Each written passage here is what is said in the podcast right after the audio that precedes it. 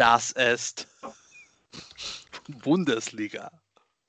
The Brian and me fun happy hour or whatever. But we're not going to do it because ain't nobody got time for that. Um, and I, I could not do it justice.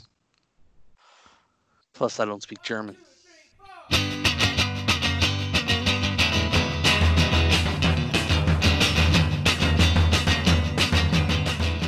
Oh, Brian, Brian, Brian. I'm I'm really tired. I'm really tired. Why? I what have you been doing all day?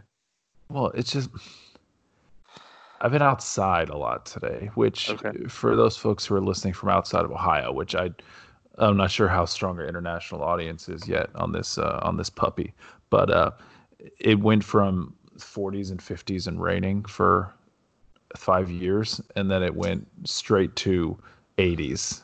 And today, like there were no clouds in the sky. Yep. Um, so I, I took well yesterday my kids did like the sprinkler thing, so that was fun. Uh, today I went for a, a good old one hour walk. It, it was not. I mean, it, I went alone. I put the AirPods in. I I have to like. I'm really late to the David Bowie party. Like I know his songs. Like I put on the Essentials playlist, and every song was. Oh, I know that one. I know all the words to most of them, but I never really listened to his stuff, song after song after song after song, and then it just starts building up where you're thinking, God, he's written or he's done like the biggest songs of his generation. All of these songs, I Mhm. know all of them, and they're just, I, I just was appreciating his his line of work, and I, I walked around for a good hour doing that. Um, did some grilling today for Memorial Day. Shout out to uh, the folks who I served with, but also Memorial Day. The real reason is not just the folks who are in the military and the veterans, but um, those who have who those who have passed from being in service or passing away during war, or those folks who take those things that they see and they take those things that they've done and they um, bring it back home with them, and it's not easy. Sometimes the support isn't there, and even with the support, sometimes that's carries a lot of weight. So we uh, Memorial Day is about them today. So I I know there's a lot of merriment and people love bar- barbecuing, and it was a good excuse to get out of the house today. But uh, it is kind of a somber, somber Absolutely. day for me. So rest in peace, Capper. Rest in peace, all the other folks who we've lost over the past uh, past years, and and thank you for those folks who are who are still in it. Agree with the decisions made or not, you still do your your duty, and we appreciate you. But that was the Memorial Day, man. It was just it was toasty out. It, was just Mm. hot out. No clouds in the sky. I just I'm I'm probably a little bit burnt because I didn't use sunscreen. It's okay. I, I really missed baseball today. Um, that was one thing where I was like, I was grilling. I was like, oh, there's no baseball game I can put on the radio. There's nothing I can listen to. Like I'm used to just putting it on and and listening throughout the summer, especially when you're outside. But no, that that was kind of my day. So I'm tired. But man, as this pod goes on, it's gonna flip, and I'm just gonna, ugh, I'm gonna go crazy. Get that jolt What of about energy. you, man? How about you? Ooh. Um, you know, we started off just kind of chilling. Um, we made reservations. We decided, all right, we started to open up a little bit. Right, today's going to be um, our first time going out and eating at a restaurant since Ooh. quarantine. So it was like our first restaurant meal in quarantine. Um, we knew uh, that Condado is good, awesome food, but we also knew they would probably have their stuff together the way they've been posting on social media looks like they were probably gonna kind of have it together and so we we actually went over to the one kind of over by the commons so the one we went to before we saw uh, st paul and the So downtown Columbus. Yeah. Downtown Columbus for those folks. with downtown Cebus. yeah. Um sat out on the patio because we're like hey man the weather's nice let's sit outside have some margar- have a margarita have some nachos Mhm. um, they were fantastic. They had everybody um, really well spaced. The they had mat, you know, all the servers had masks. All the people bringing out the food had masks. Everybody was, you know, well distanced. It was a really good setup. They were only taking reservations, Oh, so they they had really good control over like who was coming in, who was going out. Fantastic. The food Did they have was like signs up for walk up business? Like Yes. people might not be on social media, did they have to tell people, hey, sorry, I know you came up, but you can't get in until six o'clock or something now? Like they had to give them time. I, Oh, I did see them. Uh, it wasn't very busy. So I think Okay. most some of the people that were trying to get reservations, I think were able to get them pretty quickly. I didn't see anyone get turned away, but I did see like signage out that said, you know, you have to have a reservation, Gotcha. Um, just so they can, you know, adequately control it, not get overwhelmed by the number of people there. Um, so that was cool. And then we went over to we wanted to find a brewery that was open, um, and Land Grant wasn't open till later because I knew Land Grant had their stuff together. So we we went up to Powell, went up to Nocterra Brewing, which we'd never been to up in Powell, um, and that was Is a good time. Like downtown Powell, like that really like it's just an intersection. Is Yes. it around that area? Okay. Yeah, kind of generally near that area. Um, and it was it was pretty cool. Um, they really had their st- again really had their stuff together. Um, basically, you had to wear a mask anywhere other than where you were seated. They had Okay. tape they had tables set up and numbered, and you reserved your table and. So again, adequately spaced, really had their Huh. stuff together. Oh, nice. So- So, we're not going to get any social media campaigns to shut down Nocterra or Condado or anything. No, not not as That's of right now. Now, you know, we left, it could have. It's, they're not like standard hall with that uh, that mess. that had. Malarkey. But yeah, so you know, we had a great time there. We were gonna go hit land grant, but kind of as you mentioned, just so hot, man. It was upper 80s. It was like, man, I don't know that I want to go sit outside anymore. So we're No. So we stopped for ice cream and then came home in the nice cool air conditioning and I sat on the couch and watched most of the first season of Schitt's Creek. Hey. based on uh based on your recommendation and we had Jordan on and Jordan talked about it as well. And everybody loves Shit, Schitt's Creek. So I was like all right I got to really get into it. And so we watched most of the first season today. So it had a blast. It's really really great. Can't wait to watch more of it Yeah, I mean, so many recommendations. I feel like I've thrown so many recommendations at you. It's it's a lot of weight to carry, all those recommendations. So thank you for for for being able to persevere that weight and to to pick one up and actually watch it because like I, I get into this thing with my sister where we recommend things to each other and most of the time we don't we don't listen to each other's recommendations like my sister's come out and like yeah okay sure but she's come out and said sometimes i'm probably not going to watch it. So i appreciate you actually doing it. I felt like there was a lot of pressure.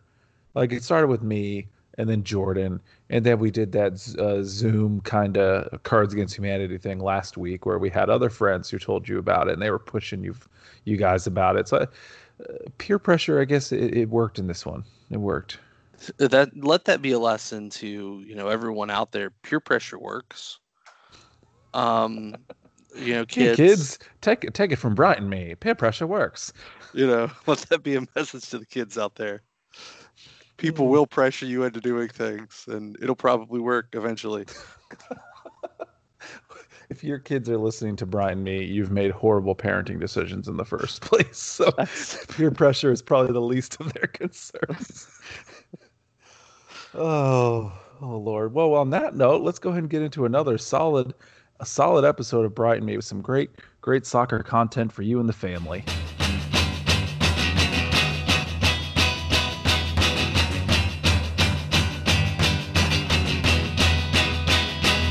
Welcome, boys and girls, to Bright and Me, where we talk about soccer and other things, other podcasty things. Tonight, we discuss week two of the return of Das Bundesliga. yeah Mostly, the yeah, mostly how well we did at choosing our clubs.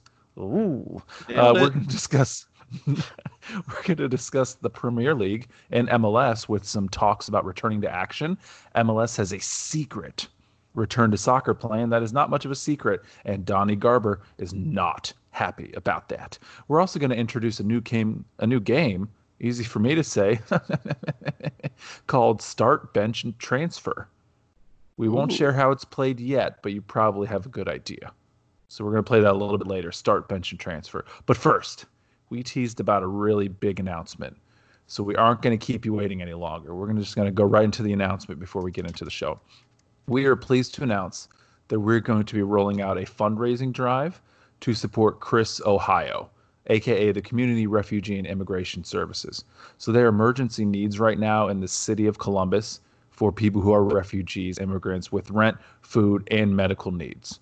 Folks who cannot have the same benefits or assistance like unemployment, like other things that people can around the city already get. So we want you to get involved.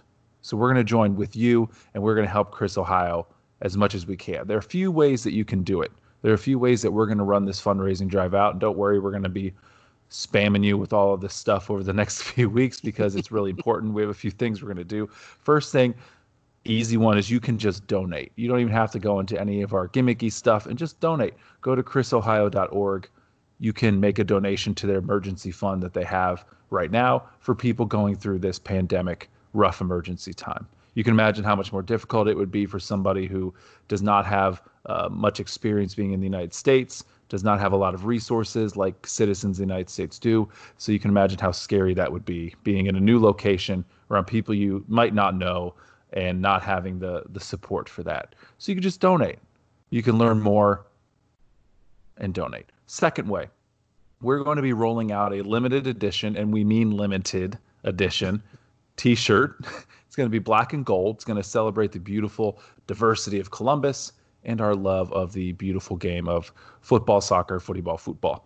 Keep an eye out um, on the socials over the coming days as we begin to roll it out. We're going to show it to everybody first. We'll be taking orders, all that good stuff. We'll let you know now some of the mock ups that we're doing. It's going to look really good at a crew match or if you're just strolling around the city.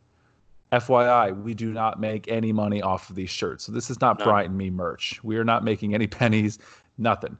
It is a shirt to raise money for a great cause. Actually, Bryant and myself, we are going to put up the money to make the shirts. We're going to bring the cost down from the shirt creator. So 100% of what you pay, 100% of any money, any proceeds from that will go directly to CRIS Ohio.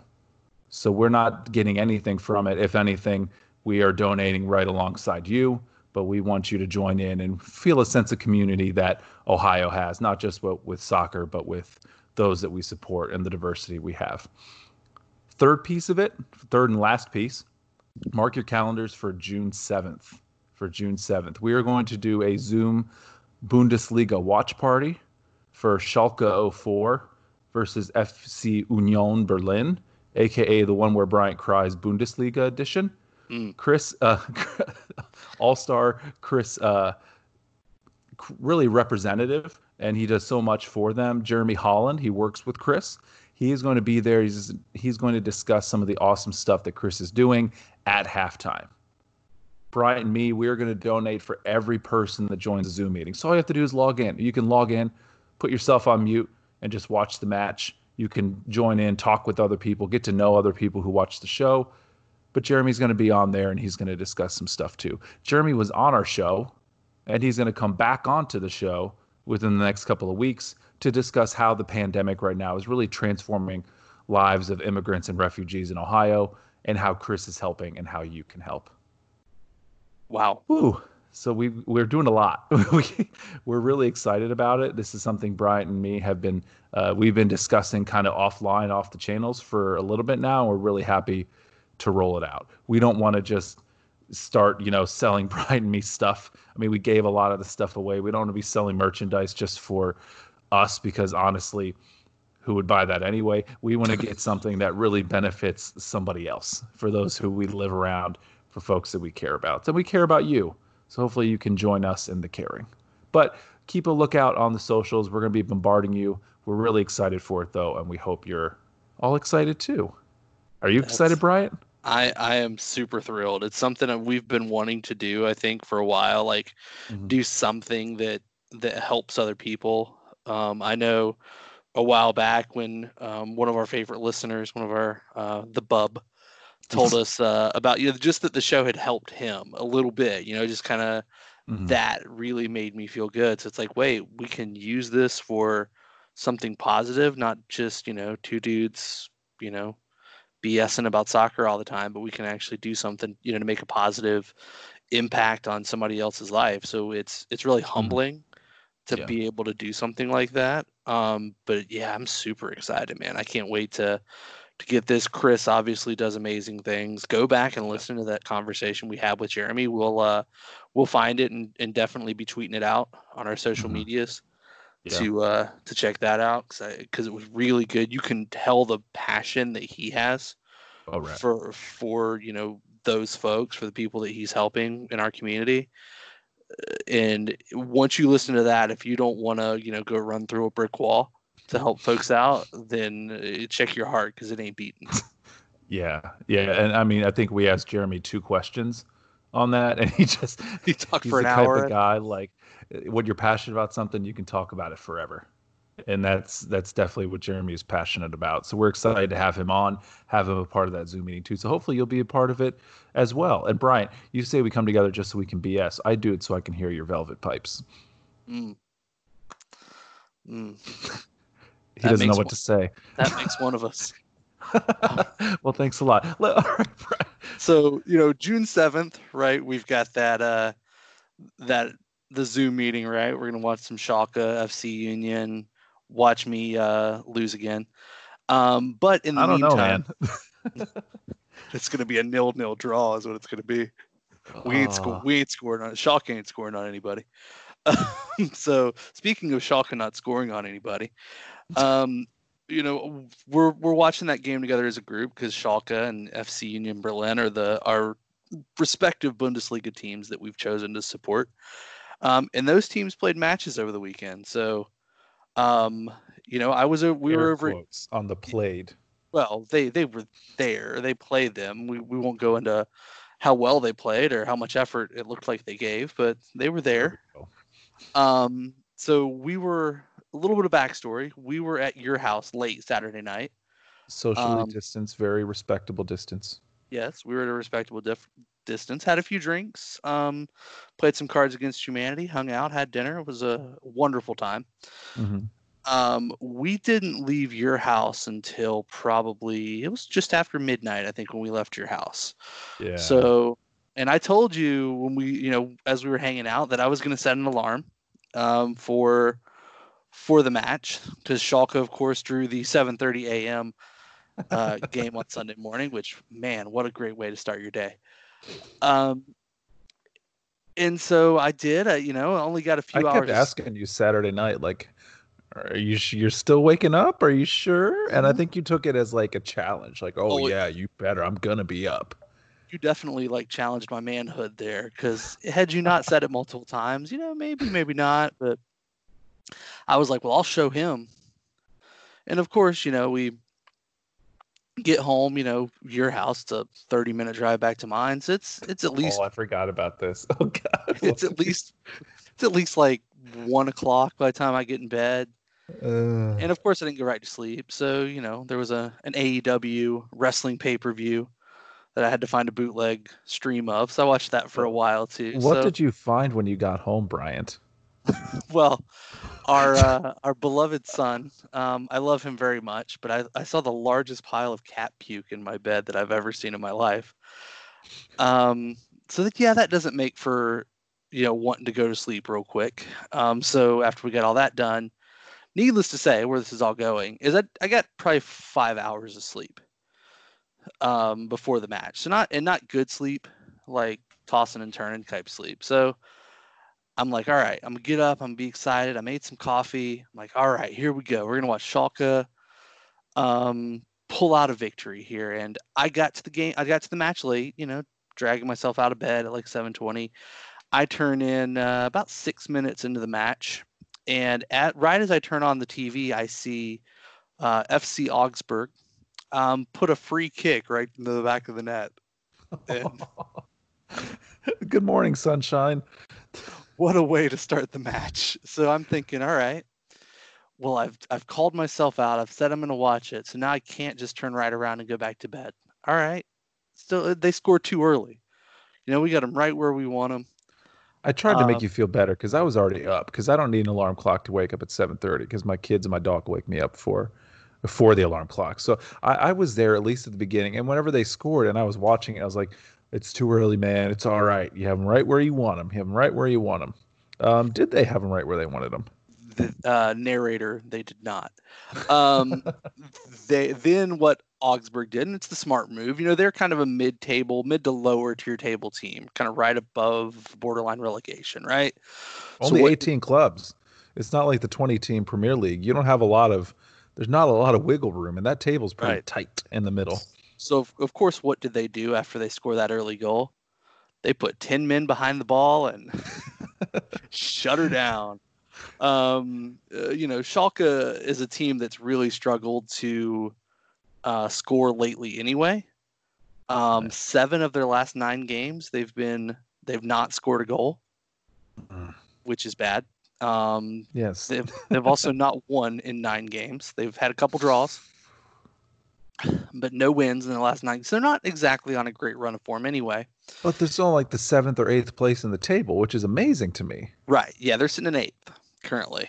This Uh, is they- like the the beginning third of the Tottenham season, where they're not doing well, but they're just like, "Hey, we're still around. We're everybody still else here." is nobody else. It's uh, the old uh, hashtag top four is lava. Um, you know, everybody else sucks too. So you everybody just kind of switches around. Mhm. so you know they just really struggled to to break them down. Didn't really have any didn't really have anything that was too promising. I think had two shots on target for the rest of the game. Um, and you know if you're going to attack at somebody like that that's sitting sitting back eventually you're going to get beat on a counter. It's just Mhm. that's what's going to happen. And they got beat on a counter um, and went down 2 0 and that was about the 75th minute and Mhm. i shut it off i was like all right i've seen about all i need to see and then they're- in like stoppage time, why not throw a third one in there? Let's be a dick and throw a third one in there. just to uh just to add insult to injury and then i think uh i don't remember who i saw on twitter said that uh Schalke changed their name from uh Schalke 04 to Schalke 03 Oh, that was me. I went onto the official Bryant Me Twitter account, not you? verified. It's okay. It's okay. We know who we are. Um, uh, Augsburg actually tweeted out. they that's did the it was 19 they did the 2019 2020 meme where 2019 uh or 2020 plans excuse me 2020 plans and then 2020 they had Schalke 04 and then the 2020 was Schalke 03 and they changed the 4 to a 3 and I was like oh that was that was rough I was like check on Brian everybody please I see okay here's one I here's what I love about the Bundesliga so far and my following it compared to the Premier League. Bundesliga teams on Twitter are savage. Like Mhm. Premier Premier League teams are very like cordial and professional and you know it's very much like a you know a quality win for the lads today at, you know for Spurs it's you know, whatever. Because in the Yeah. P, in the Premier League it's a bit it's it's it's as bigger business than it is sport for this as accounts and you have to go through multiple levels of PR before you can approve things so it's all just the like Bundesliga is good just show today like blah blah blah Bundesliga is just out here just being savage to one another, and I I'm here for it. Like I'm all because I mean the Borussia Dortmund last week was was posting like you know Schalke 04. Oh look look that's what they you know that's what the score line was, and oh, these, and that's a derby that's a derby too Yeah, a it's- it's- derby sorry so just I love how savage the Bundesliga teams are on Twitter compared to uh you know compared to say the watching the Premier League on Twitter. So. Mainz my- had one today too, actually, or over the weekend. They had a good tweet where they lost five 0 to uh, to uh, Red Bull energy drink sponsored Leipzig club, and they uh, Timo Werner uh, scored three of those goals. He got a hattie for for Red Bull, and he has been very strongly linked to Liverpool. Like he's come out and he's turned down Man United. He's turned down other clubs in the public, and it's pretty much like there's even an article out there where Kloppo and him talk every day on the phone. Like it's just a matter of time. Open the window. Once the window opens, he's flying in like a like a like a beautiful majestic bird trying to get some AC. Um, but no, uh, Timo scored the three goals, and this is to the Twitter thing we're just talking about. Mainz tweeted out, "Can you just come get him already, Kloppo? like, take him, just, just take him." oh, I I that love was it. great. So Ah, so your your FC Union also Oh. uh also had a match. So how how did that one go? Oh, bright, bright, bright. They started the weekend off. Now, the first weekend, not easy coming back against Bayern Munich. First match of the season, Bayern Munich. the game was when it was first scheduled, Lewandowski was going to be out with like a shin injury that he had. But over two months, you get time to heal. You're feeling better, and um, so they lose two 0 And I thought, okay, losing two 0 to Bayern, that's great. I mean, their oh, average oh, yeah. goals per game is over three. I'm like, oh, two, two goals. That's awesome. Ignore the fact that these games are really ugly right now because it's like preseason matches. They haven't played in two months. These are preseason matches, how they're playing out there. So I thought, okay, against Hertha Berlin, it's going to be a different story. It's going to be, you know, a rivalry matchup. Uh, it was a really close one earlier this season, actually, where, um, excuse me, Union Berlin, they won it against Hertha. And I thought, okay, okay wow, this is going to be a good one. They're really close in the table, too. Uh, they were right at like, it was 11 12. Hertha Berlin was 11, and Union Berlin was 12. So I thought, oh, this is a great matchup. Um, so the first half ends nil nil, and this is Friday. I was finishing up uh, a training class. I'm a trainer, so I was finishing up my class, and they're doing some work. So I kind of put it off on the side as we were in like a final meeting on the last day of training and it was zero zero. I thought, okay, good half. Yeah, good half. Um, come out in the second half. Oh, in the first ten minutes of the second half, it was. I think it ended up being about two 0 Hertha, and then once like, it was once the first goal went in, which was on one where I'm not going to fault the goalie, but man, uh, defender did not help out at all. It was right. a header right at the right spot uh, the goalkeeper was just like stunned. It was one of those goals where he's just standing there with his arm out, like he didn't have enough time to react. Header was so close, it was right in there. And then within a couple minutes, it has to be within a minute, they scored the second one. And then it was just like off to the races. Union, they're not a team that scores on the run of play. They're they're okay. on set yeah. pieces. I shared last uh, last podcast where they score every 12 corners they score compared wow. to Bayern Munich, who scores every 37 quarters. But Bayern Munich also scores off of set pieces. They also score off in open play. in open play. Um, shout out to Alphonso Davies, by the way, who had one of those goals, five to two thrashing of Frankfurt over the weekend. MLS Cheyenne, right Cheyenne's boy.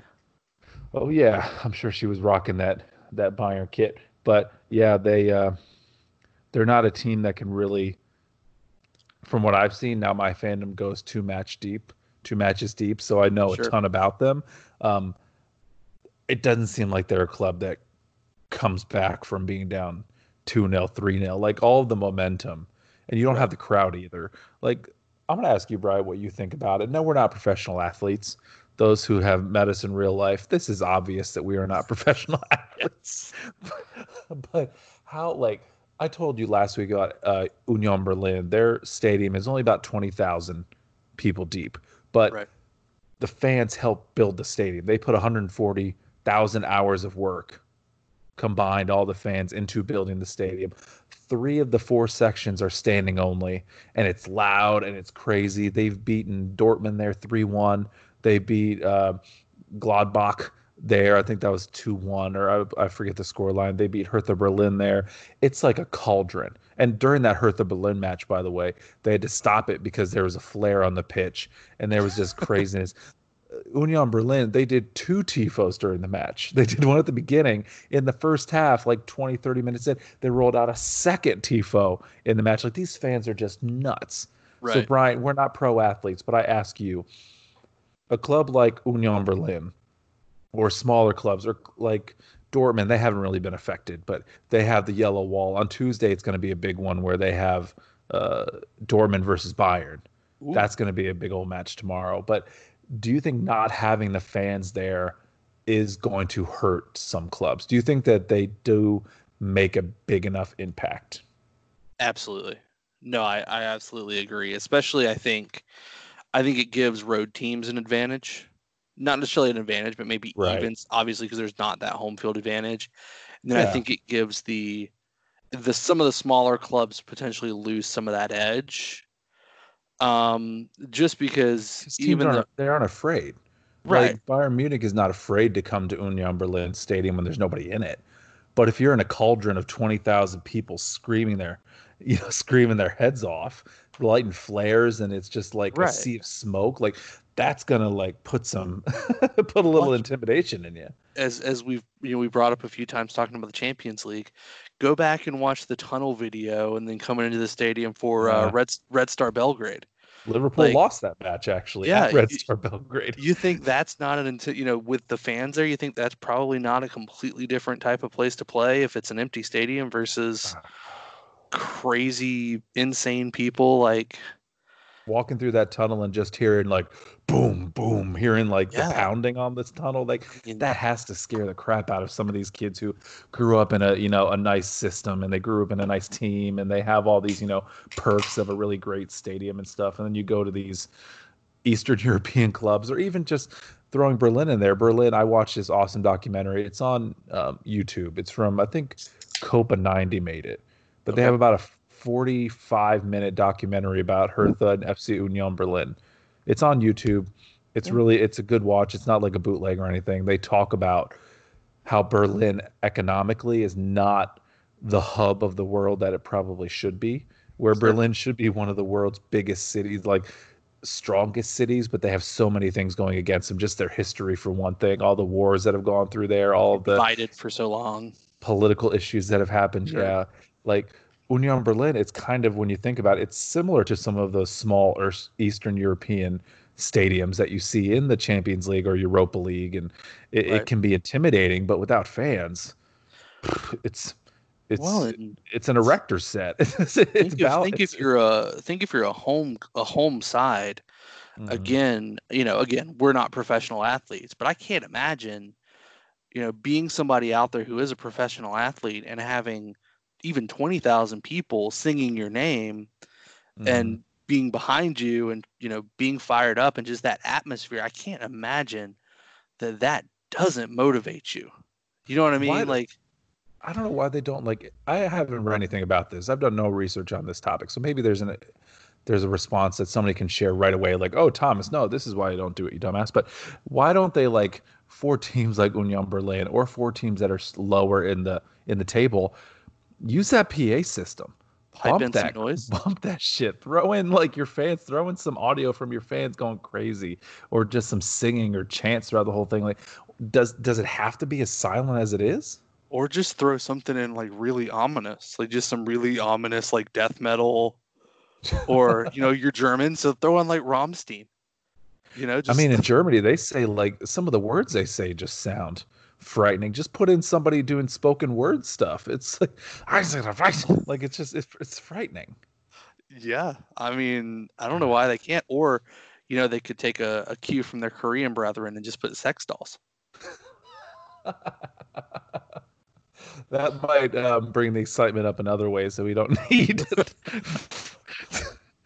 uh, but no, I. So Union Berlin, they played the one. They lost at home against Bayern Munich. They lost away at Hertha Berlin. So really, it didn't matter. Like no, no fans there for them didn't matter because they weren't even at home anyway. They would have had a contingency there, but still, Right.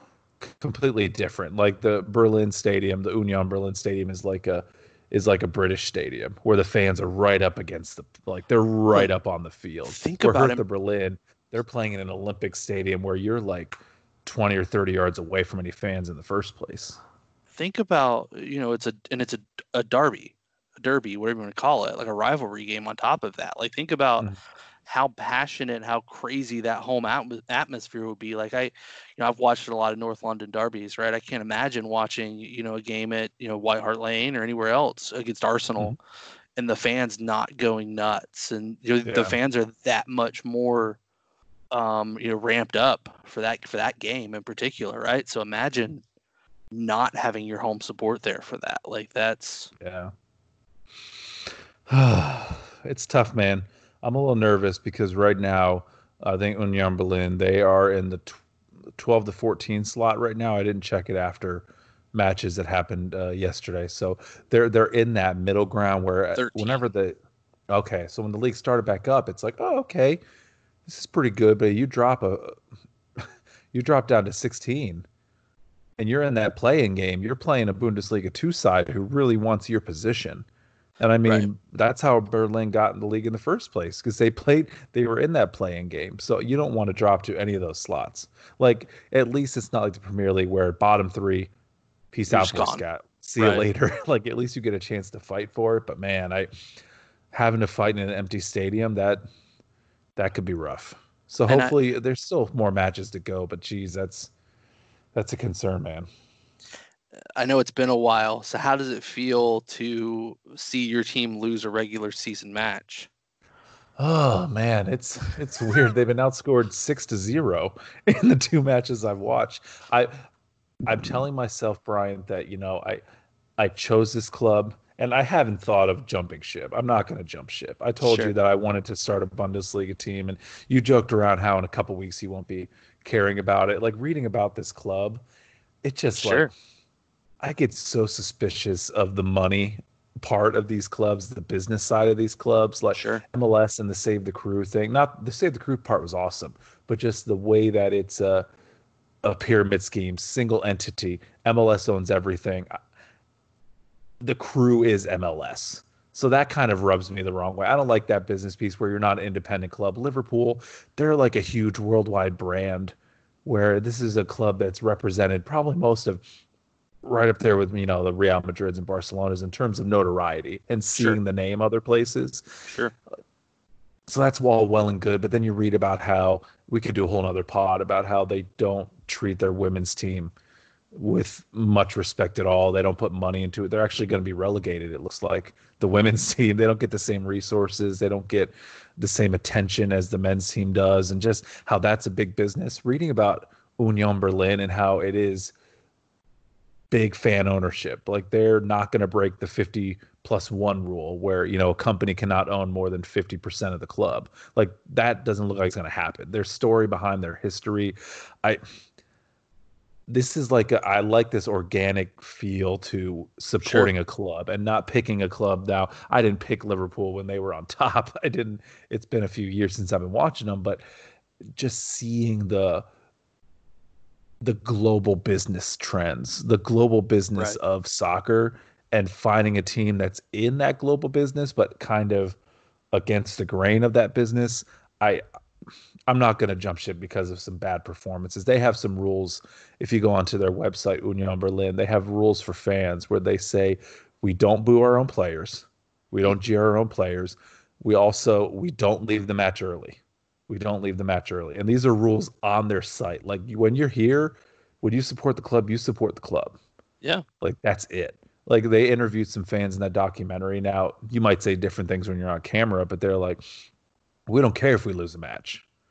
We're going to support the team. Like if they lose a match, we keep going. Like they, this sure. is this club is not just a soccer team. Now the results are great and all that, but it's still our club. And hearing right. that from fans, now we're in America. I don't know the plight of people who live in former East Germany, people who live in Southeast Berlin. I've never been to Berlin, so I can't be one of those. Like, I'm never going to be an ultra. That has no appeal to me. But I, I'm going to support them just because I, I think it's a noble cause to get behind your city when other, yeah. whenever other people don't want to. That's cool. No, hmm. I, I get it completely. Well, we've talked a lot about German soccer. There is talks of some other soccer, Brian. We might go back to being a Premier League MLS podcast Ooh. here somewhat somewhat soon, although I feel like we should still have like a Bundesliga minute. We should still bring yeah. in yeah, the Bundesliga because I feel it's I told you I just went on a rant. I mean, you hear it's becoming a part of me. I haven't got my kid in yet. Hopefully it gets here before the before the uh, the one where Bryant cries Bundesliga edition. Although the way we're talking about it, we're probably both going to be crying at that one. At um, the nil nil draw. Right. Today, uh, as we're talking about Premier League, and we'll talk about MLS in a minute. They have a lot going on. Premier League. I signed up for LFC TV today. I signed nice. up for a two month free trial um, because training videos are back. Oh my gosh, Brian! I, I I took them for granted for years. I ignored these training videos, and now that this is the first time I'm seeing like Virgil van Dijk and Mo Salah and Gini Wijnaldum. I mean, Virgil did a Bobby Firmino no look goal in training the other day, and it made me giggle. Like I just, I feel like it's the beginning of a new season. That they just approved uh, physical contact now within training, so now they can have some nice. more realistic training for the Premier League. Feels like we're getting closer and closer to a startup date for some Premier League action. So, Brian, I'm sure you follow the Spurs, you follow their social media. How have the Spurs been doing? How, how have you uh, how have you felt about it? You think they're going to come back for a, a healthy run? You think Kane's going to be back? You think you're going to have a, a full club roster? That's that's what it's looking like. They're all everybody's back at practice. Everybody's um, everybody's playing. You know, practicing pretty fully. Um, a lot of guys that have been there as long as they've been able to have really been putting in work. They've they've locked in a few guys um, um, for their contracts, you know, through the rest of the season. Mhm. You know, the work goes past that deadline. You know, like Jan Vertonghen, they announced that they got Jan Vertonghen signed to a to a deal that goes to the end of the season, not just to the you know to when the window ends. So guys like Ah, that okay. who are on the last year, so they're Those guys who would have been done like within a few weeks. right, exactly. So they're trying to keep them just until the, the, the window opens. right, or at least till the season's over. Um, Right, You know, right. we don't know what we don't know what's going to happen with the window yet. Like we, is it going to be the normal time? Is it not? You know, what are they going to do with that? We don't know yet. But Yeah. yeah, they're everybody's participating fully. Son came back from Korea after he took out Kim Jong Un. um, you know, the guys are finally healthy. Like we've not had a, we've had so many of our starters out, you know, toward Yeah. the the tail end of that. So I feel like for a team like Spurs, obviously this is not a, a blessing and really in any way, but I think No, it's gonna potentially benefit them in the sense of at least just getting guys healthy. Kane's back, Sissoko's back Yeah. you know some of those guys that that are starters you know for our squad um, are going to be back have going to have been practicing are going to get some time with Mourinho because I Mhm. mean you look at you know Kane didn't get a ton of games with Mourinho They've been doing which- runs in the park. They've been hanging out with Mourinho. They have been yeah they've been they've been out in the park hanging out you know just flaunting uh their I can't believe we all just met here at the same time. How Oh. random is this? Well, since we're here, we might as well hang out and do some drills. I don't know why I made Jose Mourinho sound like he was part German. I don't know. I think the was- Bundesliga. the was that Bundesliga's got to German? that was that would sound more even Eastern European he was like from Bulgaria or something Jose Mourinho does. He's an eighth Bulgarian. I don't know if you knew that. I, I did not. Good to know. I'm learning new things about our new coach. So yeah, I mean, I'm excited. I'm like you. I'm I haven't subscribed because I don't think Spurs have a service like that currently. But It would cost your owners too much money. yeah, well, exactly. Little do they know they could make money, but you know, co- you got to spend money to make money, and God knows they're not going to do that. Um, so, but yeah, I've been watching videos from practice, pictures, the Spurs app. You know, on top of that, has little videos that they've posted of just guys like taking free kicks or, you know, dribbling balls in a circle or something. And I'm just like, hell yeah, give me all this. You know, Hell yeah, dribble the shit out of that soccer ball. inject it right, inject it right into my veins. Like hell yeah, let's go. Oh my god, did Oh. you did you see the way he uh kicked past that cone? Look like, that. oh man, he's not in preseason form. That guy's in midseason form with how he just turned that cone. He just megged the hell out of that cone. That cone can go to hell. that cone's got a family. By God, by God. You know, so in in Dele, you know, nobody's breaking into his house anymore. So you know, we're Hey, we're we're in good shape. But uh, so we've got that. But I know you also wanted to talk about the MLS has some plans. Uh, well, the MLS, um, there are talks of an MLS return to soccer, but it's not just going back to games or matches, or there were some rumors about playing all the matches in Orlando. Actually, what leaked is a soccer tournament in beautiful Orlando, Florida. Nothing beautiful about Orlando, but I digress. except for the ESPN World of Sports, where they apparently have enough fields to do a pretty thorough uh, tournament. Now, this was leaked to the Athletic from an MLS front office employee. Here's what the tournament looks like for anybody who does not have an athletic subscription, or if you just listen to our podcast and you're not on social media, which sounds like that could never happen. How did you find us? It's really and, random. and what are you doing with your life? Uh, so I'm going to go through some bullet points about what's going on with this uh, tournament. First, there's going to be two Eastern Conference groups of teams, and then two Western Conference groups of teams. We're going to have 14 teams on the East, 12 teams in the West. The way that they're seeding some of the bigger name clubs is the U.S. Open Cup winners, so Atlanta United, Seattle, who just came off winning the MLS Cup, and then LAFC, who won the Supporter Shield. They would all be seeded into different groups. So you won't have a group that has Seattle and LAFC in the same thing. So they would split them up. And then Orlando, they get seeded because they're hosting, not because they have any semblance of talent. Because Orlando City is garbage. So they're just getting, hey, you're hosting, so sure. We'll seed you with the other good teams. It's like how um, Russia got into the World Cup the last right. time. Ah, um, there's a really good NPR story too about how Russia got the World Cup, and it actually includes Donald Trump. so the FIFA, the FIFA corruption that you know the Attorney General, whoever looked into whenever Obama was in office, whenever they did that whole FIFA corruption kind of scandal, that's how they found out about the Donald Trump Russia connection. Did you know that? Oh my god, I didn't know it. Did it? So it link? It all links back to the piss. It linked. It, it, it linked to Russia and Donald Trump. I'm not kidding. So anyway, that's, that's an NPR story. You got to find that. But uh, yes, Orlando getting the seating is kind of like is kind of like that.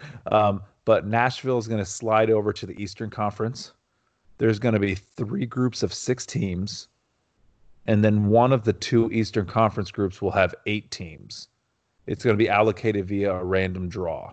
Now, this is all speculative. This could all change. Sure. I don't know why you just wouldn't have two seven team Eastern Conference groups. Why would you have one eight and one six? Anyway, it's MLS. Each team would play five games apiece, with the top two from each group going into an eight team knockout round. This is a point that I thought was pretty interesting. The wins and draws in those group stage games would count towards regular season standings with the idea that after this tournament is done, they would still play some semblance of a regular season format. So your win in the group stage actually counts towards your regular season schedule. But from the article, they didn't mention this, but it makes kind of sense in my head. That means that they would not include your knockout round wins in your season tally, only the group stage matches. What?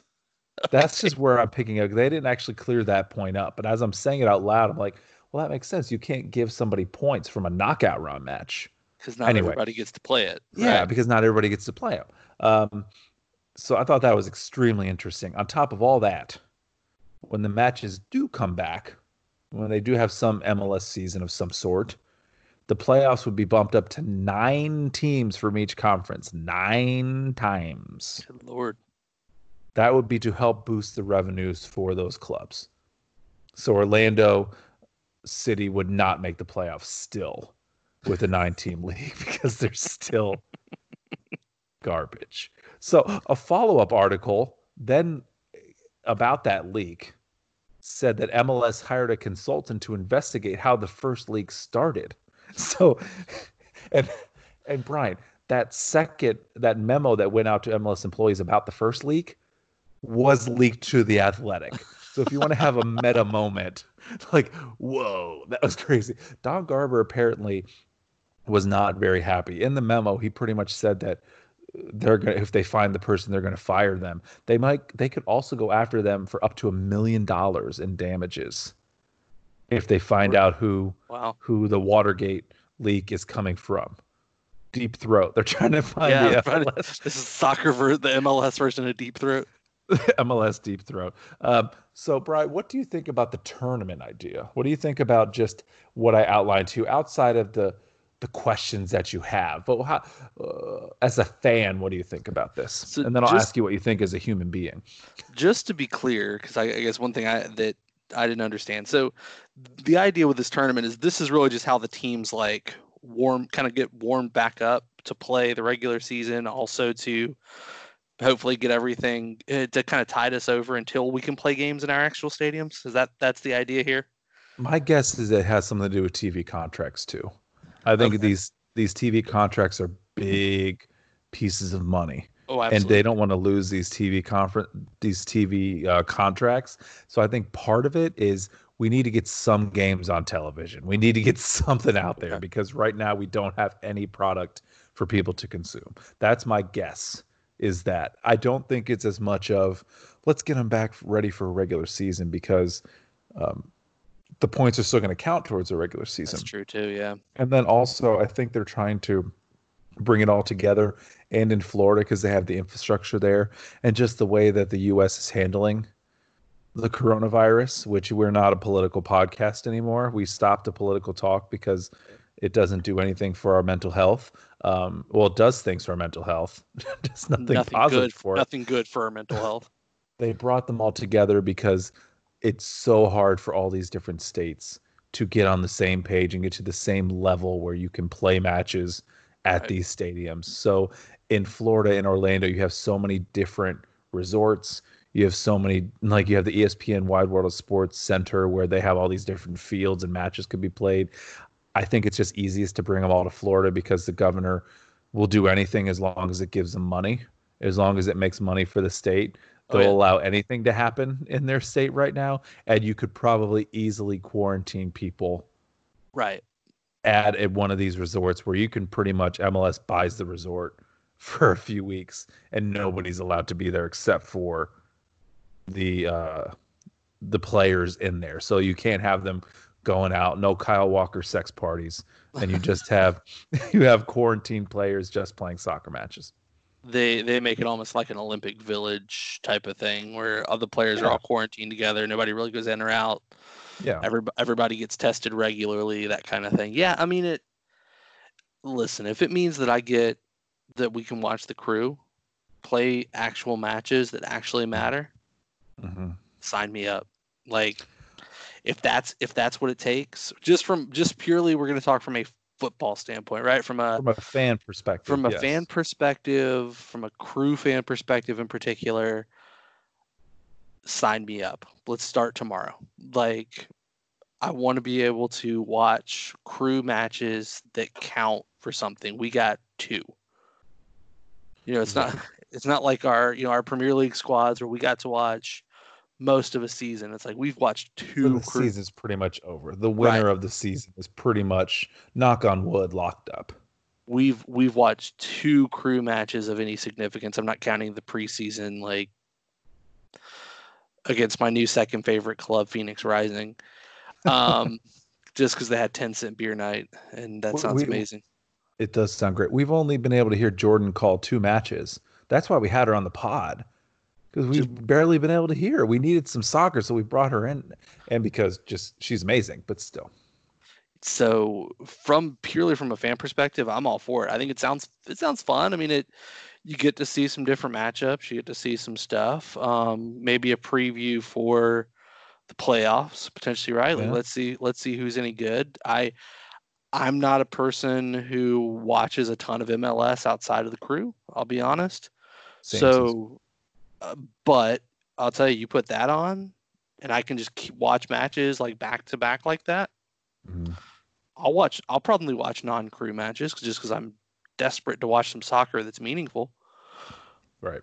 So you so you had a couple questions, and those are fair questions, even from a fan perspective. Ask them some questions on it. The MLS players had questions too, around a hundred for the league to answer. so here's an example of some questions that they had. Will the hotel staff be quarantined for the same time as them? Which the athletic article found out that the answer is no, they would not quarantine the employees. So you would still have employees coming and going from the resort to their home as normal. Risking so even exposure. the quarantine, yeah. yeah, the quarantine could completely be neutralized by somebody coming from home where they have that. Now, the risks, and I'm going to sound like a reopener, and I'm not trying to do that, but the risks are probably not very high for the age group and for how well in shape these guys are. So it's right. probably not as big of an issue, and especially um, lung capacity and being able to breathe, respiratory. Uh, there's really probably not a lot of issues with professional soccer players, and they could probably withstand that. But still, that's a big issue. Hotel staff. It's not just the players though. You have coaches, you have training staff, you have employees. Like who's going to come out to the team? Like those are things that they have to consider. There's a collective bargaining agreement another question a collective bargaining agreement was um, agreed to on on pencil. You know, like we we okay, we like the CBA now. It had, it has to be finalized. Well, before all this happened, they didn't finalize it. Yeah. So that's a big question. That was probably a few of those hundred questions. Also, MLS is talking about pay cuts. So now the MLS players are coming back and they're saying, well, are you going to do a big pay cut now instead of that? If you want us to do this tournament, let's not do one big pay cut now, but why don't you just slowly give us pay cuts over the next few years? There's also questions about the mental health piece about uh, you're going to quarantine me away from my family. Yeah. You're going to have me down in Florida for probably weeks to a month without my family. Some of these players too, they're coming from like uh, Wormgoor. He moved here f- with his family from Europe. His he's got a wife and like four daughters. Right. So he's gonna now he has to leave his wife and four kids who just moved to the United States, just moved to Ohio. He's gonna leave them for a month. Like that's one example of probably hundreds of players who are dealing with the same impact of okay, I don't live where I'm from. I don't have a support system outside of the team. Right. And now you're making me go away for a month or so. They didn't give a timeline on how long it would be, or at least that I remember from the article. So there's also a mental health question too. There I can see why Don Garber was a little upset because all of these questions that are coming up from it this leak is part of that. This leak has made. I'm not I'm not shooting down the people at the at the Athletic. They did a great job. Sure, they did a great job on finding this out and sharing it and giving all the information. Um, Don's a little mad, probably be, because it's caused more questions than answers. It's probably caused a little too much work in the MLS offices from this God article. Forbid. But but man, it's uh for a real estate scheme, they're probably really frustrated right now at all the different all the different soccer related things they're having to worry about. And also economically, like if you're making money off of expansion, if you're making money off of buying land, you're not getting any other revenue right now. Right. No. Good. You're... Like if this goes on, how well can MLS absorb all of these things? Are your investors starting to get a little nervous?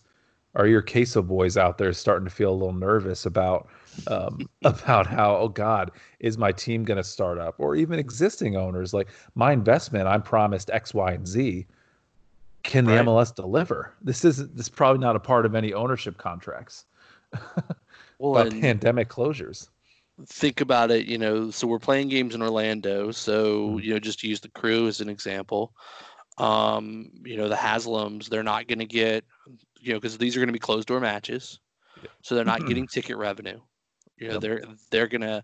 I don't know how they're treating you know season tickets. I have I'm not a season ticket holder, so I haven't paid a ton of the attention to that. Discounts. They're gonna give discounts, I think, to next year, and okay. they're also gonna give you the option to like donate any refund or anything like that. There there's been something specific. I haven't paid too much attention to it either. A season ticket holder probably can tell us up and down what was going on. We should ask Brian. He probably Brian Lanois probably has a good idea of what's going on with that. But yeah, they they have been addressing it, but not like, hey, just call us for a refund. It hasn't been that clear.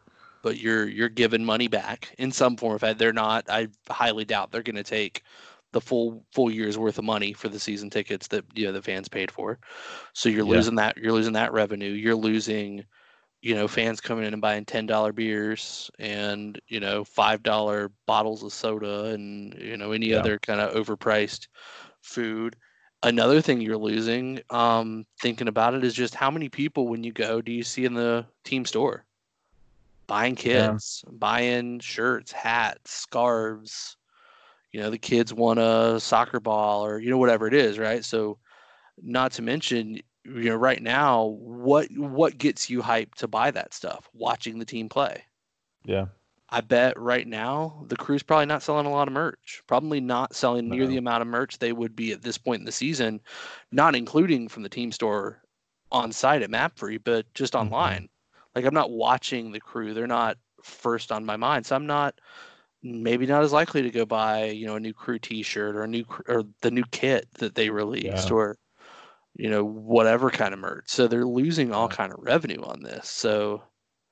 the economic um, you know, calculations and the economic things on this in all sports really to me yeah. is going to be one of the most fascinating things to watch you know the the major league baseball back and forth right now between the players union and the owners with players getting players not being willing to take pay cuts not being willing to they wanting their full season pay this mm. is all going to be fascinating to watch. I think, just from an and economic M- standpoint.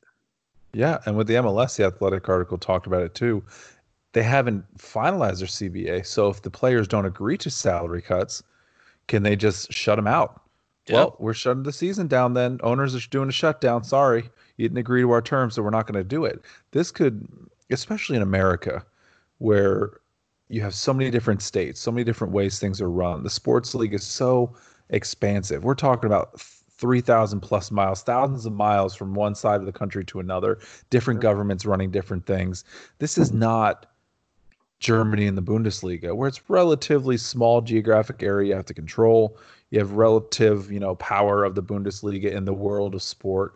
Premier League, same thing. The countries where you're seeing political unrest or political concerns are the countries where these things are coming back slower and slower.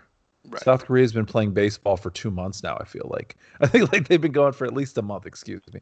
K League's been going for like three or four weeks now. These are smaller countries. They don't have as much of you know maybe political concerns. I in America where these sports leagues too are a lot about finances. It's a lot yep. about fine like the NBA can withstand this. The NFL can withstand it. Major League Baseball I don't know. I don't know.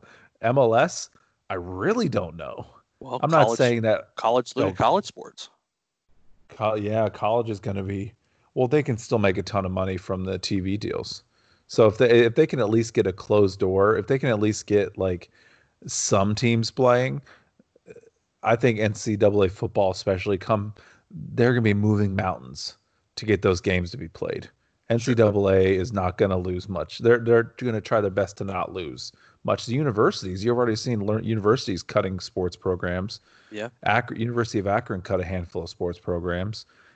You're going to see the same thing across the entire country because of lack of money, lack of figures coming in. But I'm not trying to say the MLS is.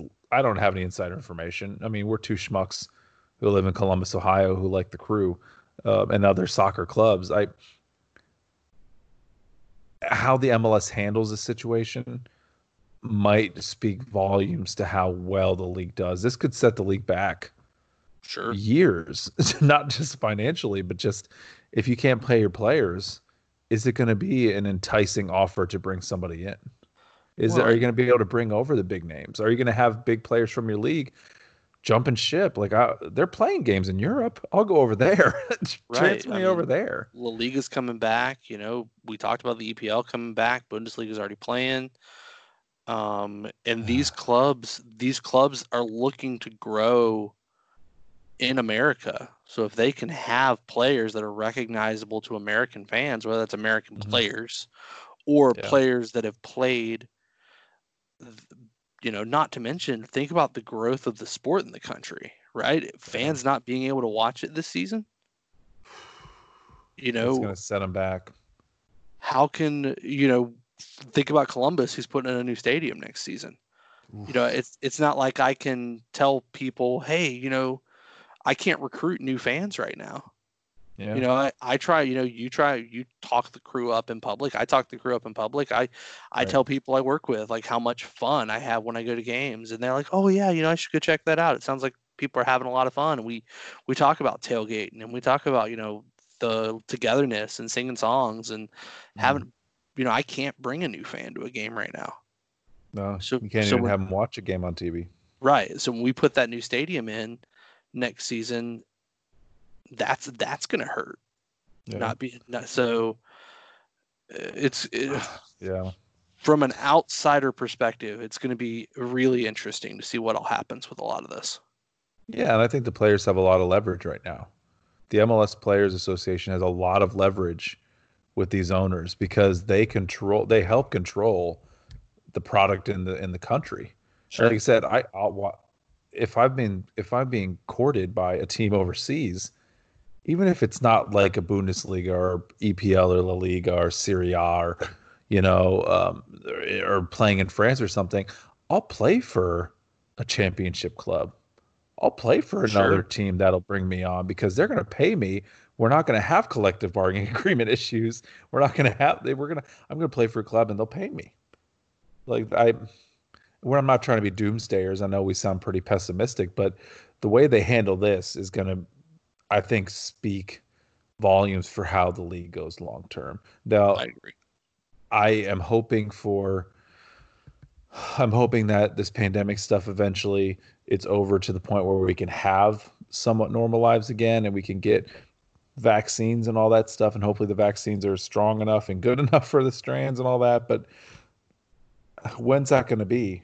And how they handle this now we'll just leave it at that. How they handle this now is is going to be speaking volumes to how they react or how they survive down the road i should say. Yeah.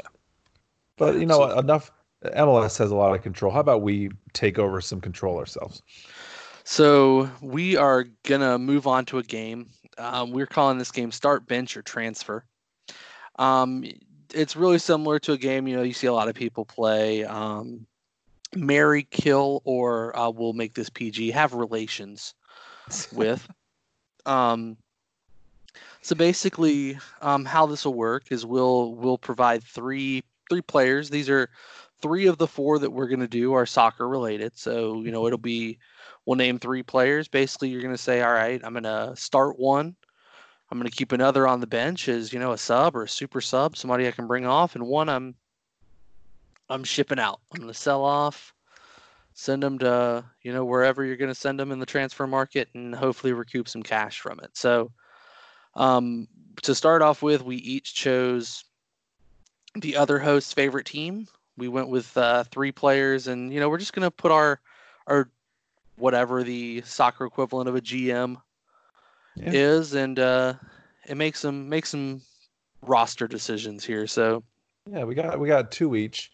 Um, so go and get us started, man.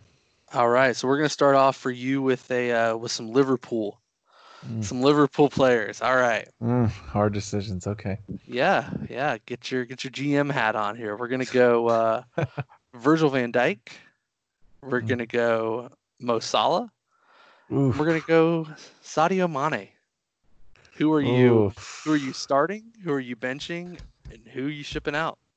Oh boy, this is tough. Oh, this is tough. I I, I was expecting you. I I thought in my mind what I would do if you said Mane, Salah, and Firmino. Right. I think that's, that's kind of where you thought I thought I would go. Right. And then whatever you said, I you told me offline, I'm not going to go the way you think, and I thought, okay, don't put Alisson in there because I don't think it's fair to put a goalkeeper in there. That's not fair to put a goalkeeper. Um, so, oh my gosh, uh, I'm gonna do transfer first. Okay.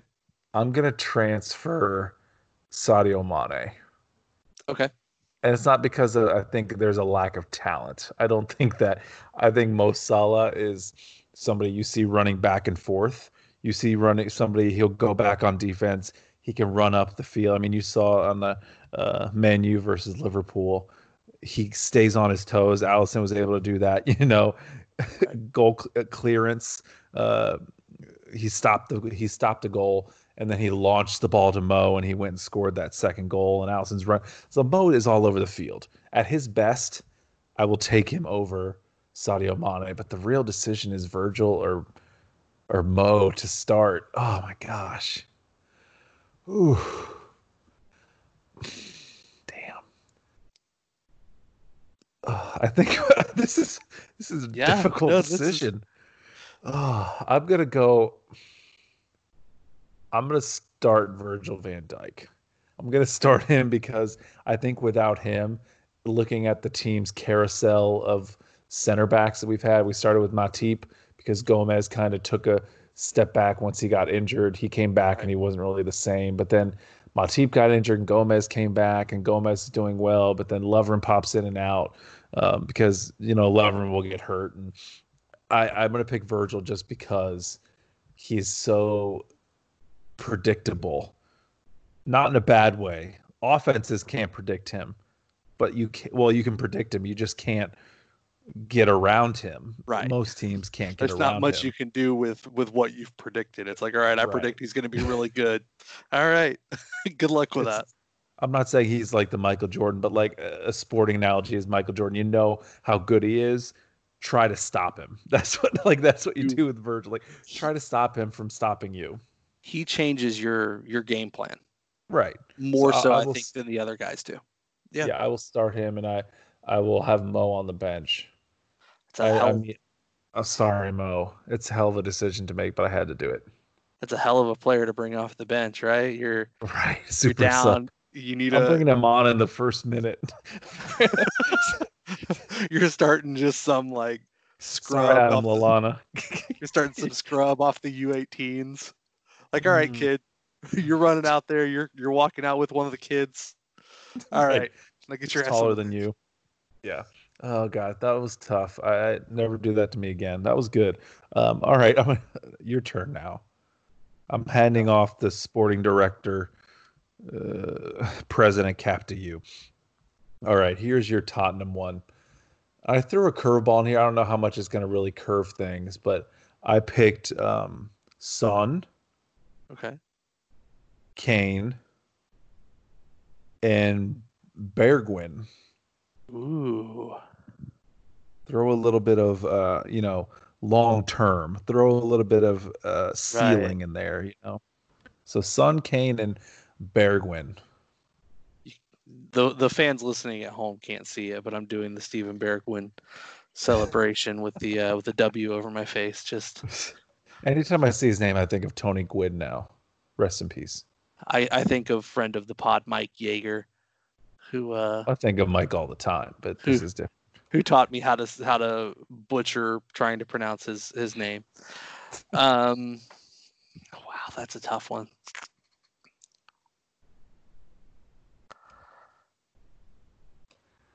at least I put them all in the same relative position so You you're did, not, you're You not choosing defense over offense you did. Oh man, that's tough. I'm gonna take my heart out of it, and this is gonna get some people upset with me. I'm selling Kane sell him Real Madrid's Harry Kane just because he's gonna command the most money. Oh, so you're trying to get some money. I'm- I'm- just I'm like getting- a Spurs fan. We're trying to make the most money. I'm I'm, I'm thinking, all right, well, he's gonna come. I mean, he's gonna command more than double what Son would command. And Bergwijn's still relatively unknown, but I, I think he's gonna be really good. I'm banking on the future with him. Um, and I think I we can get in this into this another time. Given some of his recent comments, I'm not convinced Kane is going to be there long term anyway. right. I think when Poch left, he's especially if Poch goes to Madrid. I think you could see Kane going to Madrid. especially if the club doesn't spend the money to kind of win things that he because he want the Come kid on. wants to win. Man, I I get it. Like Spend the he- money. They're not going to spend the money, Brian. Stop it. I know he loves the club. I get that, but the guy wants to win. It's all And- about the badge. The badge. It's it's not. It's a business. Um, uh, and then once that domino falls, I'm gonna start Son. Yeah. My my love for Son is well documented on this pod. I love him so much. He's my favorite player. Glad to see he won his first trophy when he was on a South Korea military stint. Hey, I mean, he got the best trophy of all, taking out Kim Jong Un. They Don't. said it was a physical fitness trophy. That's what it was, right? It was a. It was a. Yeah. He he ended Kim Jong Un. Physical fitness. Kim Jong Un is. I can read between the lines. He's fitting in this casket. Oh snap! All right, so that means Bergwijn's on the bench. That's okay. Bergwijn's on the bench. No, I, and I think he's going to be a really good player. I thought you were going to go Kane, Son, and Dele. No, Dele. I thought and I that thought would- that would be an easy transfer. That would've transfer. been the you. I easy thought you would have transferred. Yeah, I thought you would have transferred him. if you had put Gio Giovanni Lo Celso in here, Yeah. I could have. That's that's probably about the only player I'm thinking of that I could have seen even putting ahead of Son. Probably not Ooh. likely, but Dang. that's the only one who could have come. Um, I I love me some Gio Lo Celso. I think he's going to be uh, a world class player in the next All couple right. years. All right. I'm well, I'm on the hype train. choo choo. Time for my wild card. Wild card round. All right, So- Brian. We got a Crew SC Crew 96 one planned out for you. So we'll both make decisions on these. We'll make yeah, we'll both make decisions on these. Um, uh, wild card for you, uh, Darlington Nagbe, Mm. Jonathan Mensah, or Lucas Zelarayan. Ooh.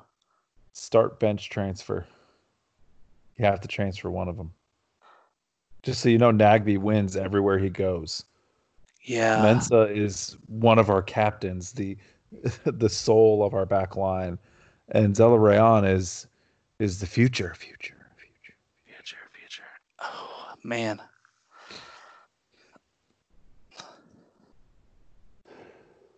That's tough. Uh I'll tell you mine while you're thinking. I um I would start I would s- oh, as I'm saying it I'm like shit. I know it's hard. I, I I'm I would start Zelarayan just because our offense last year was so bad. So Yeah. bad. We didn't put in we didn't our defense was strong last year. But our offense was so so bad, so bad. And then so I, I will start him. Benching and transferring is tough for me too because Mensah again the defense the re, they didn't let a lot of goals in, but he was injured a lot last year. Uh, so is it just the and I I feel better about I, I'm gonna transfer Mensah because I feel of the positions, I feel the best about what else we have at that position. Who covers who covers for Nagbe? Will Trapp's not there anymore. That's what I'm saying. Who covers for Nagbe? Like uh, who's oh so you transfer out Mensah. Oh, but I'm, I'm, no offense, like I love Josh Williams and I love Yeah. Wormgoor, but I mean, man, they. I don't know. Josh Williams has had injury issues. Wormgoor, There's- we don't know. no He's an unproven MLS product now. There's always there's been a. no good choice. This is there is no. That's why with the. That's why these names are chosen. That's why it's fun. fun, yeah, fun for us because we get to stress ourselves out about something that's not even happening. I don't like it, but I think I, I go that way. I agree with you on starting Zelarayan. I, I think I'm believing I'm buying the hype. I'm on the train. Give me I'm on the bandwagon. I'll and I, just- transfer Mensah too. Nagbe is just he wins everywhere he goes, and that guy's just he's running the show. He's silently running the show. I think we, and I like his as much as I and I love Mensah. Love Mensah. Mhm. Um, love his leadership. Love him just as a person. I mean, following him on Twitter, seeing everything he does. He's a man who I'm very proud. I'm. and It's just it gives me a sense of pride to see somebody like that who's a legitimately good person, Yeah, and not and just not even just a good person, but a, a really good person who does a lot of great things. Seeing Mhm. somebody like that represent my club gives me a, a sense of pride. You know what I mean? So, but forget it, Brian. Let's just start them all. I'm starting them all. I, can't don't do care. all right. Oh, here we go. What's your? What's this last one? Then we'll we'll, we'll call it a show. we are going to go completely off topic from soccer here. Um, We've had a of- Foley soccer episode, by the way. we have so I you know I, I thought I'd throw this in. We like to you know, we'll occasionally delve into wrestling on this pod. Dun, dun, dun. Funny that you go there. oh So God. you um I know one er- one era of wrestling that you're in particular um knowledgeable about, passionate about is the attitude era. Attitude. So we're gonna do a. I don't know that there's really a way you can bench a wrestler, but um, Main event undercard and then WCW. and then you're, yeah, you're shipping off to WCW, right? So we've got Stone Cold, we've got The Rock, and we have Mick Foley. oh. Who are you? Oh. See, the problem is like The Rock and Stone Cold. It was so good between The Rock and Stone Cold. Like, is Stone Cold as Stone Cold without The Rock? Is The Rock as much The Rock without Stone Cold? So that's where you had to think about there. Mick Foley, he's and he's just like all around good guy. He's on cameo now. I might get you a Mick Foley cameo. Oh God, I would I would pee myself. Um, You can you can choose to do it with or without teeth too. You can let him know if you want to do it with his teeth oh, or without not. God, why would you have? Why would you have him in? Uh, Oh, you know, I you, would- you say that, Thomas, and b- just before before you make your decision, I've been, I'm I'm rewatching the Attitude Era right now, Yeah. And I really, especially early on in the Attitude Era. So I started with Survivor Series '97, So I started Okay. with the Montreal Screwjob, which is kind of considered one of the beginnings. with like Bret Hart, right? That was with the big like okay, And that's when guest referee stuff and all that. Yeah, right Vince McMahon becomes a heel, an on-screen heel. character, right, as opposed to the owner of the company and an announcer. Yeah, Um, and Mick Foley in that early time was obviously Stone Cold was on another level, but Mick Foley was was the unsung hero of that era. Oh right, he was He like was- the backbone of it. He was Stone Cold's first feud as champion. He had some just incredible matches. Mick Foley winning the championship is what consi- is what many consider is the moment that turned the tide from WCW leading in the ratings to WWE or Yeah. WWF at the time. So World Wildlife Fund, yeah. it's a hard decision, man. Um, okay, I'm gonna okay. I'll, I'll make my decision. I'm going to um. I want to put Stone Cold. I'm gonna keep Stone Cold. I'm gonna put him main event. Yeah. I'm gonna put Mick Foley as the undercard because you need him, and I'm gonna I'm gonna ship the Rock out to Fast and Furious 12. I'm gonna ship the Rock out. I think I agree. I just think I think Mick Foley is more versatile. Like Mick yeah, the Foley, Rock, like he The did Rock the was- he did the the hero to heel turn. He did the turn, which was great. But I think he was a better bad guy than he was a good guy. yes, But one thing Mick Foley never did, like they brought him in as kind of not a heel, but just as an antagonist. I wouldn't call him a heel ever in the WWF. Like that's one thing. Like I eh, in the Attitude Era and beyond. Like, do you ever see him as he?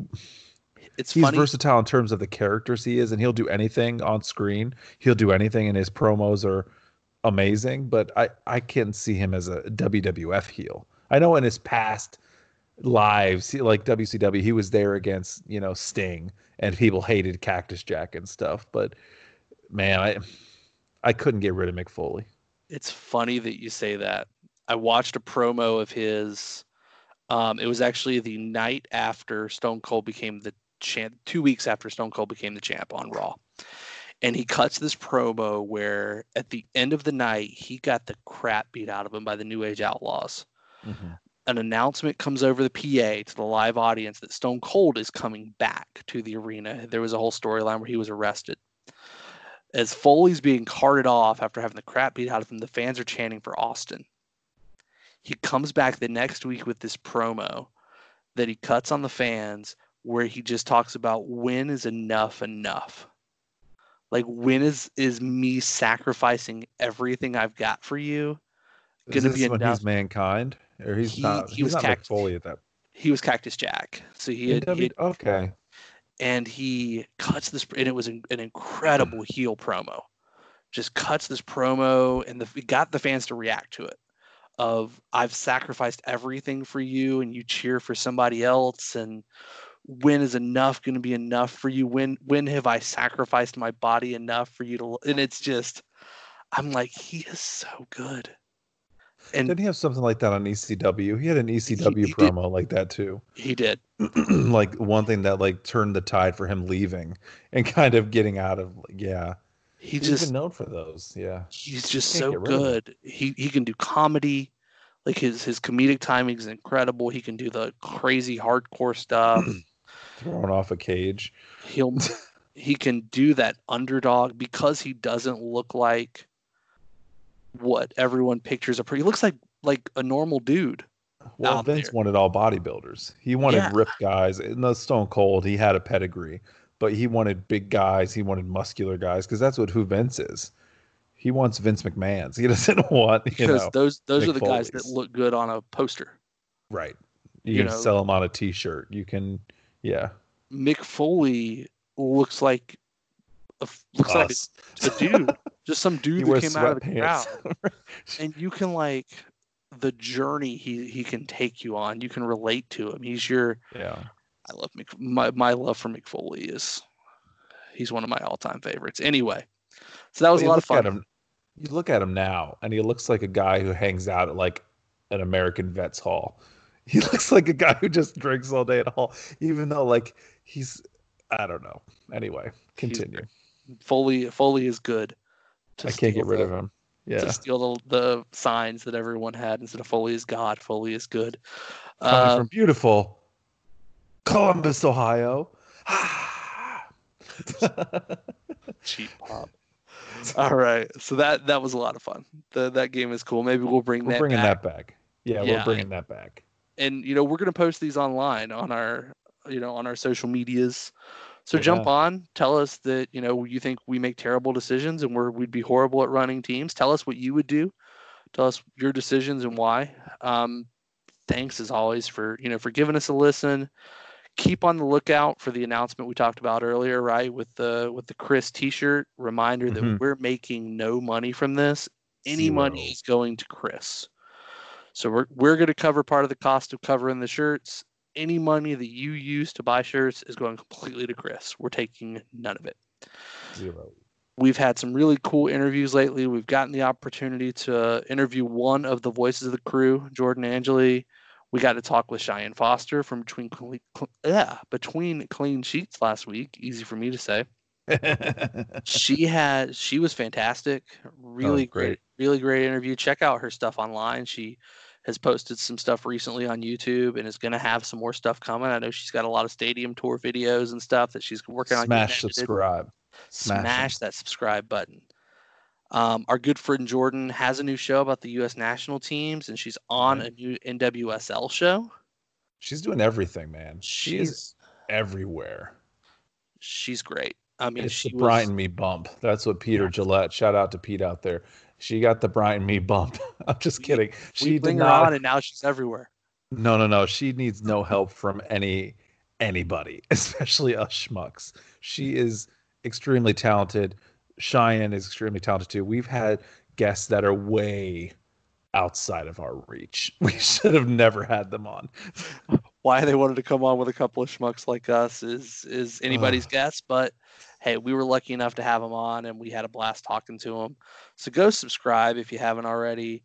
Find these these interviews. Go back and listen to the one from Jeremy. We're going to share that out on the on the social medias as well.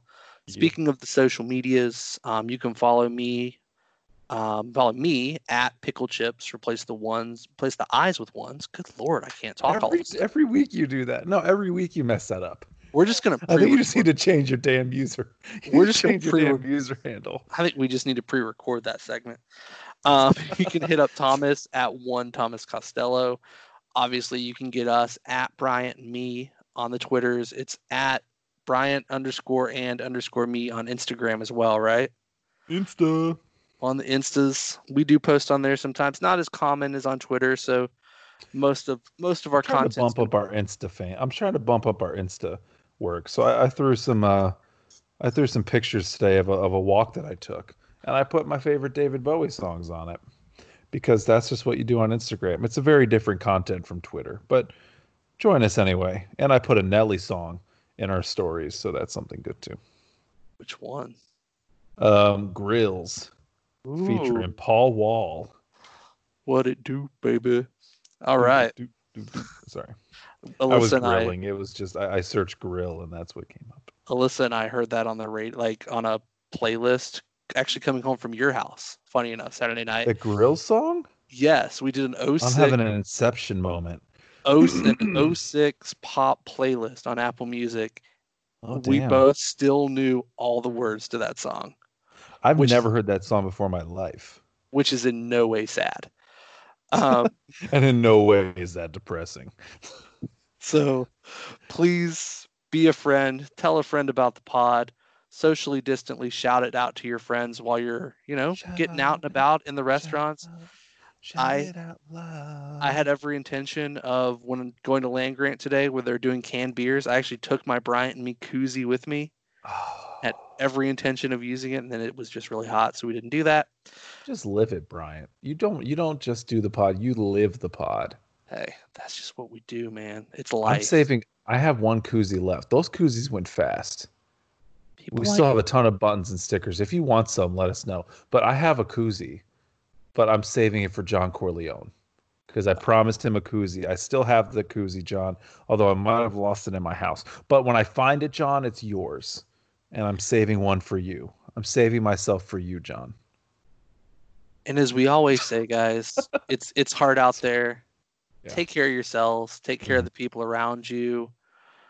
Do whatever you can to to try and make the folks around you better, and hmm do whatever you can to take care of yourself. Yeah. We appreciate all of you. Thank you for so much for listening. We really enjoy this first pod back. We're gonna be doing this weekly again, by the way. Yes. Brian and me instead of you know we're gonna bring on the guests. We got Jeremy coming up. We also have Eric from Two Rest Challenges. I don't know why. Make us look better, I guess, bringing him on the show. There but we've got with the Newcastle takeover. We thought it'd be interesting. But no, thank you so much for being on here. What- Everything Brian said. Have a great night. Adios. Bye. Bye.